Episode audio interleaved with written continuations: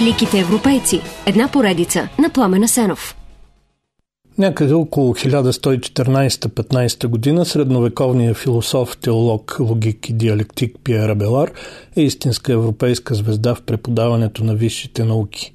Той е най-известният учител в Париж. При него се стичат ученици от целия континент. Има слава, пари и огромно самочувствие. Както сам пише по-късно, усещах, че света е в краката ми. Но е и доста самотен. Знае се, че въпреки всичко Абелар води прост, обикновен живот, отдаден изцяло на философията и мисълта. И продължава така, докато не среща девойката Елоиза и започва с нея любовна афера, пълна с секс и отровни интриги, с любов и омраза, с жертви и саможертви, а перипетиите на този роман с основания продължават да разгарят въображението на публиката чак до наши дни.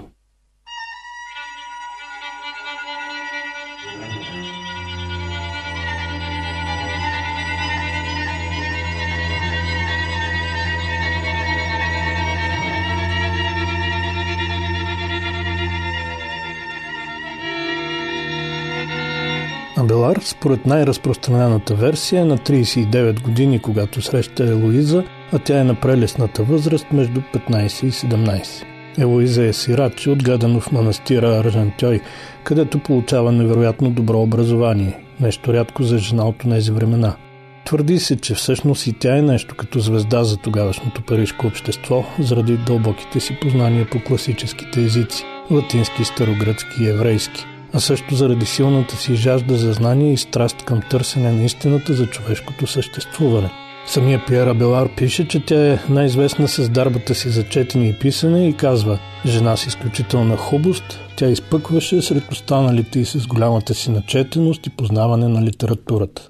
Така или иначе от известно време Луиза вече не е в манастир, а грижата за нейното развитие носи Войчо и Филбер, каноник в катедралата Нотр-Дам.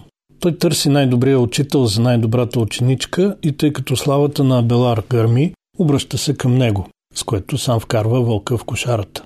Преди да продължим към радостите и мъките на любовта, които следват обаче, да кажа няколко думи и за основателните съмнения, породени от тази предистория на историята. Много е трудно едно момиче на 17 години, при това в средновековно манастирско училище, да получи толкова дълбоки познания по класическите езици, че чак да се прочуе с тях в светското общество. Още по-трудно е на тази възраст да изучи литературата, пък и изкуството на писането до висша степен, какъвто и Божи дар да има.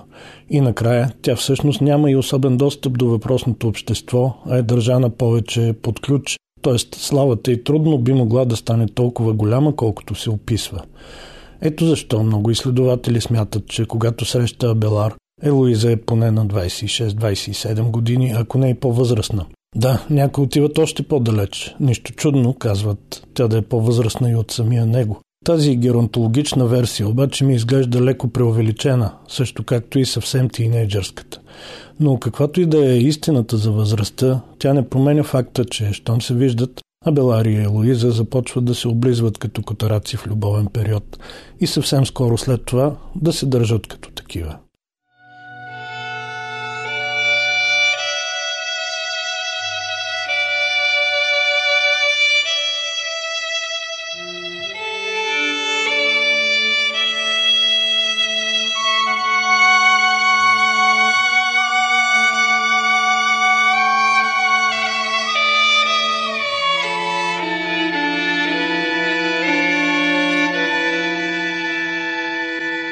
Ето как всъщност стават нещата. Войчото Филбер се завърта около Абелар в желание да го привлече за учител на племенницата си. Самия Абелар пък знае нейната слава и не се противи, само прави една оговорка. За да се посвети всеотдайно на обучението, трябва да има непрекъснат достъп до Елоиза. И предлага финансово най-изгодни за Войчото условия – да учи племенницата му само срещу храна и квартира в неговия дом. Ако това ви прилича на сюжет от Декамерон, не сте сбъркали, има нещо такова. Но да се върнем на същинската история. Абелар започва да учи Елоиза, но скоро духовното в тях се отплесва по телесното. Ние си разменяхме повече целувки, отколкото академични аргументи и ръцете ми посягаха по-често към гърдите й, отколкото към книгите ни, признава Абелар в автобиографичната си история на моите бедствия. В нашата пламенност ние прикосихме всички фази на любовта, всички изтънчени удоволствия, които страстта може да изобрети. Ние ги изчерпахме. Колкото по-нови бяха за нас тези радости, толкова повече ние дръско ги продължавахме, без да можем да спрем, информирани още той. Тази наистина възбуждаща смес от интелектуални и сексуални радости продължава няколко месеца и свършва, когато Филбер ги заварва в разгара на страстна любовна игра. Случи ни се това, което митологията разказва за Марс и Венера, изненадани заедно, описва Абелар. Не е сигурно обаче, че то става случайно. Първо, самия Абелар, горд от подвига си, успява да се похвали тук и там, а слуховете май стигат и до войчото. И второ, злите езици казват, че сам Филбер изпитва нездрава страст към Елоиза и смята, че сега, след като тя вече е разпечатан съд, ще му е по-лесно да я реализира. И той гони съперника от дома си, но не бърза да вдига публичен скандал. Било заради нежелание да злепостави племенницата, било, че чака Белар да постъпи като джентълмен и да се ожени за нея. Докато Филбер се мота с чакането си обаче, Луиза разбира, че е бременна, успява да съобщи на любимия си. Една нощ той я грабва и я води при сестра си в Бретан. Там Елоиза ражда момче, наречено Астролап. Име, което само доказва колко наистина луди по науката са и двамата му родители.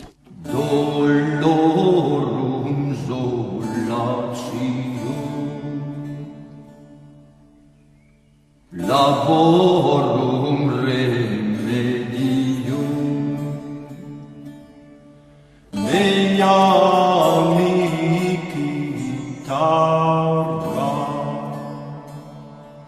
След като всички карти са вече раздадени, започват пазарлъците. Абелар се пазари с Филбер. Ще се ожени за Елоиза, но в таен брак. Пазари се също с Елоиза. Тя отказва да се ожени изобщо и предпочита да е негова любовница, за да не го отнема от света. Споделя мнението, че Абелар е истинско светило на епохата и грижите за ревящи бебета само ще пречат на възвишената му мисъл. Така или иначе постига се съгласие и има тайна сватба, а после младоженците заживяват отделно.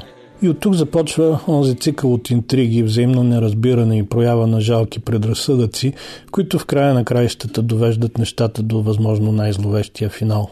Почти веднага след тайната сватба Филбер, въпреки оговорката, разпространява новината за нея. Елоиза отрича доколкото може, но той я заплашва. За да я предпази от Войчуи, Абелар на свой ред отново организира бягство. Този път води Луиза в Аржантьой, манастира, където тя прекарва детството си. Обаче пък сега войчото си наумява, че гадния Абелар просто иска да се отърве от отговорност, като направи Луиза монахиня. Вместо да го пита така ли, той решава направо да си отмъсти. Затова събира банда главорези, подкупва един слуга на Абелар, през нощта всички в купом влизат в спалнята му и го кастрират. С нож и без опойка. Нямам сили да кажа повече.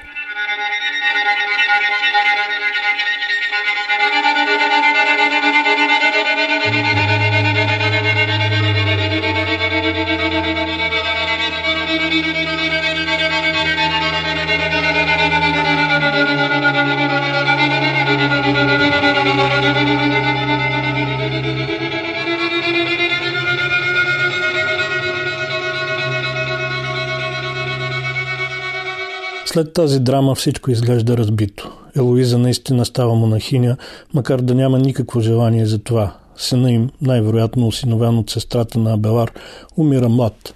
Самия Абелар пък става монах в манастира Сен-Дени. Той се възстановява бавно от преживяната травма, но монашеството не му импонира и тъй като човек не може да избяга от себе си, пак се захваща с философия и преподаване. Да, шантаво звучи, но не е проява на цинизъм от негова страна. Обратно, той просто опитва да намери най-здравата опора под краката си, за да оцелее психически. Така или иначе, няколко години по-късно, Пиера Белар стига до момента, когато спокойно пише в автобиографията си. Божествената милост ме пречисти повече, отколкото ме осъкати и освободен от плътските съблазни, аз можех да се отдам свободно на изучаването на книгите.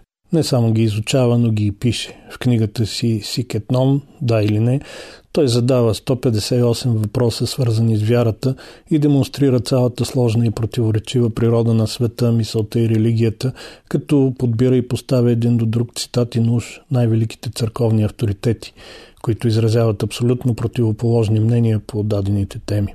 Тази книга заедно с неговото християнско богословие, в което се развиват неприемливи от църковна гледна точка идеи за същността на Светата Троица, са осъдени и изгорени като еретични на събора в Суасон през 1121 година.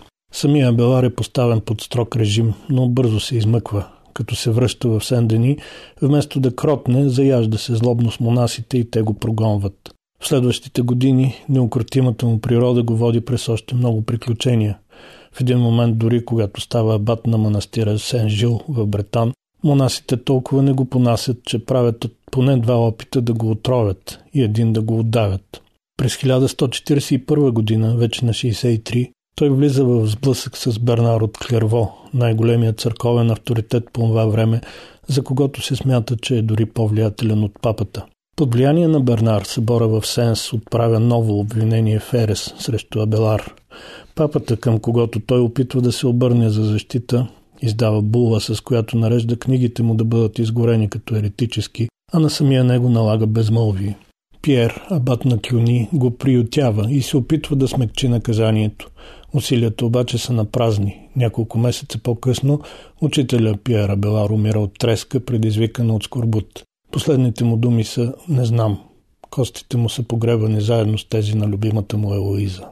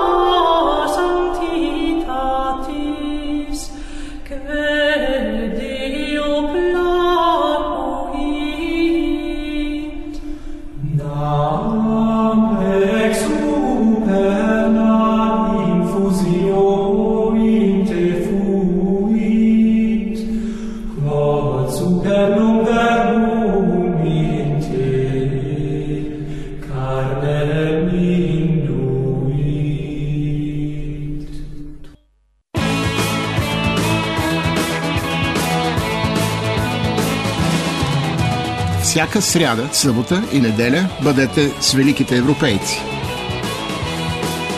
Великите европейци. Една поредица на Пламена Сенов.